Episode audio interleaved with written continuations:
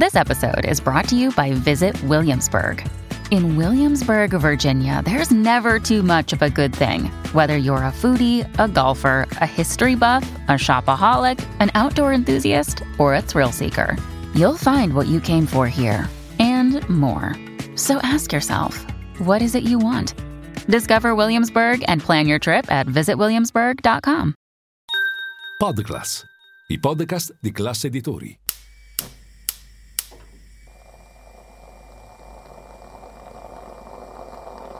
Buongiorno dal gruppo Classe Editori. Io sono Massimo Brugnone.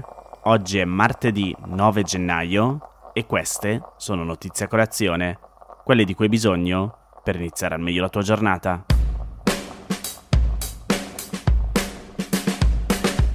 Il 5% delle famiglie italiane più ricche possiede circa il 46% della ricchezza netta totale. E questo è il dato che emerge da un'indagine di Banca Italia sulla distribuzione della ricchezza nelle famiglie italiane, secondo cui i principali indici di disuguaglianza sono rimasti sostanzialmente stabili tra il 2017 e il 2022, dopo essere aumentati tra il 2010 e il 2016. Come scrive Valeria Santoro su MF Newswires, la composizione del portafoglio è molto eterogenea tra le diverse categorie di famiglie. In Italia quelle meno abbienti detengono principalmente abitazioni e depositi, mentre quelle più ricche, come logico, hanno la possibilità di diversificare maggiormente, detenendo anche quote significative di azioni, partecipazioni e attività reali destinate alla produzione. A questi asset si affiancano inoltre altri strumenti finanziari più complessi. In Italia e in Francia la concentrazione della ricchezza è inferiore a quella media dell'area dell'euro, mentre è maggiore in Germania. Il 50% della ricchezza degli italiani è rappresentata dalle abitazioni, anche se la percentuale varia fortemente in base alla ricchezza. Le abitazioni raggiungono i tre quarti della ricchezza per le famiglie sotto la mediana, si attestano poco sotto il 70% per quelle della classe centrale, mentre scendono a poco più di un terzo per quelle appartenenti alla classe più ricca. Tra il 2010 e il 2022 la composizione del portafoglio delle famiglie per classe di ricchezza ha subito significative variazioni. L'aumento del peso dei depositi ha accomunato tutte le classi di ricchezza considerate, ma in maniera più forte quella centrale. I depositi sono aumentati di circa il 40% tra il 2010 e il 2022, soprattutto per le famiglie appartenenti al decimo più ricco, la cui quota è salita di 6 punti percentuali, raggiungendo la metà del totale. Si è invece ridotta in maniera sensibile la quota di depositi detenuta dalle famiglie sotto la mediana. Per le famiglie più povere, i depositi sono l'unica componente rilevante di ricchezza finanziaria. Come dicevamo prima, è invece più diversificato il portafoglio delle famiglie più ricche, per le quali quasi un terzo della ricchezza è rappresentato da capitale di rischio legato alla produzione, quindi azioni, partecipazioni e attività reali destinate alla produzione, e un quinto da fondi comuni di investimento e polizze assicurative.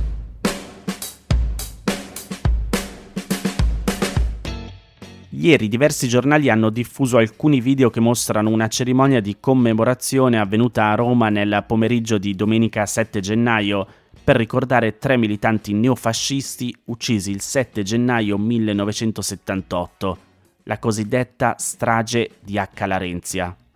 La commemorazione si è svolta nel luogo dell'uccisione dei tre militanti, la vecchia sede del Movimento Sociale Italiano, cioè il partito che nel secondo dopoguerra raccolse i nostalgici del regime fascista, situata in via H. Larenzia nella periferia sud-est di Roma, quartiere tuscolano.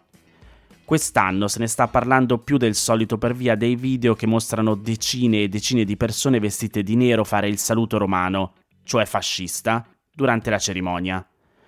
Per via di questi video c'è stato un gran clamore mediatico che a sua volta ha generato una polemica politica dei partiti di opposizione, ma in realtà la commemorazione si svolge ogni anno, più o meno sempre con le stesse modalità.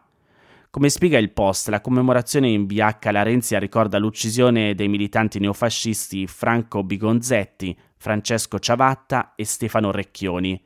I primi due vennero uccisi con alcuni colpi di arma da fuoco durante un agguato fuori dalla sede dell'MSI nel pomeriggio del 7 gennaio 1978, mentre stavano andando a fare volantinaggio per un concerto di un gruppo neofascista. Recchioni invece venne ucciso alcune ore dopo durante alcuni scontri con le forze dell'ordine.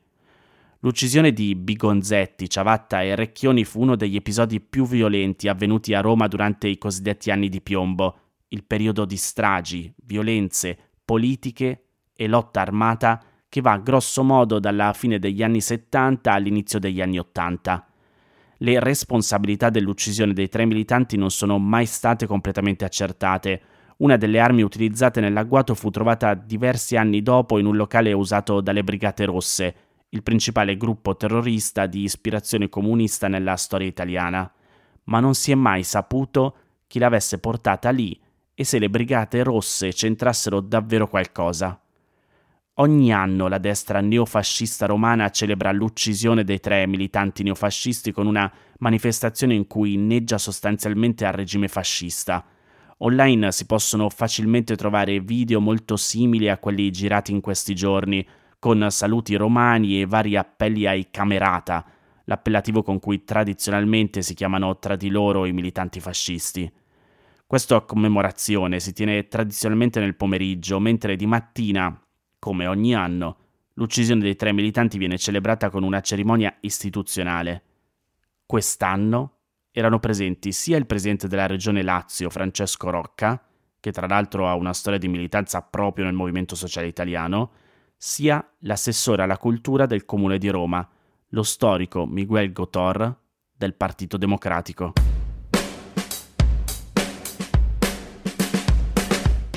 Domenica il partito Europa Verde ha scritto sulle sue pagine social che il ministro delle infrastrutture e dei trasporti Matteo Salvini ha dato il via ai saldi sulle spiagge italiane, riducendo del 4,5% il canone annuale delle concessioni balneari. La stessa accusa è stata fatta da altri esponenti di partiti dell'opposizione.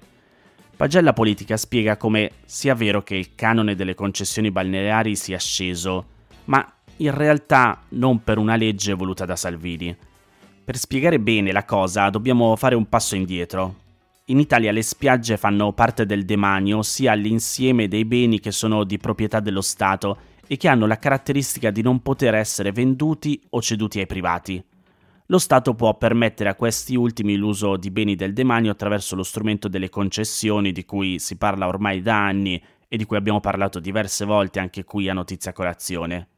Ora, girandola dall'altra parte, in base alla legge italiana, un privato può disporre della concessione balneare a fronte del pagamento di un canone annuale, una modalità simile a un contratto di affitto.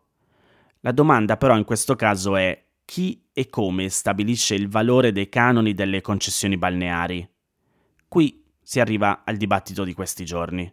Lo scorso 19 dicembre il Ministero delle Infrastrutture e dei Trasporti ha annunciato una circolare che nel 2024 i canoni per le concessioni balneari saranno ridotti del 4,5%.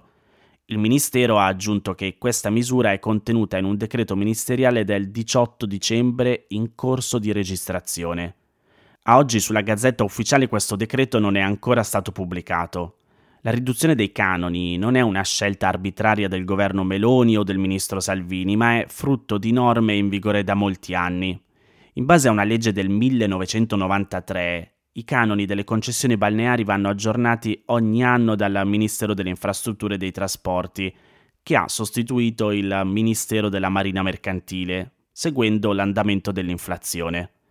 Nello specifico, i canoni vanno adeguati sulla base della media di due indici calcolati da Istat, l'indice per i prezzi al consumo per le famiglie di operai e impiegati e l'indice dei prezzi per il mercato all'ingrosso.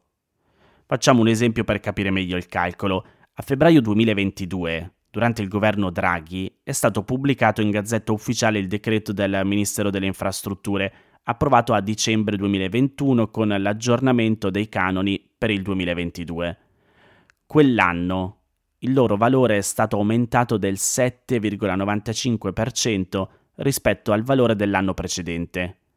Questa percentuale è la media tra l'andamento di due indici dei prezzi calcolato nel periodo settembre 2020 e settembre 2021. In quei 12 mesi l'indice dei prezzi al consumo per le famiglie di operai e impiegati è aumentato del 2,6%, mentre l'indice dei prezzi della produzione dei prodotti industriali è cresciuto del 13,3%. Ora, facendo la media tra questi due valori, si ottiene quel 7,95% di adeguamento stabilito dal Ministero. Discorso analogo vale per la riduzione del 4,5% annunciato dal Ministero delle Infrastrutture per il 2024. Tra settembre 2022 e settembre 2023 l'indice dei prezzi al consumo per le famiglie di operai e impiegati è aumentato del 5,1%, mentre l'indice dei prezzi alla produzione dei prodotti industriali è sceso del 14,1%. La media di questi due indici è pari al meno 4,5% di cui si parla in questi giorni.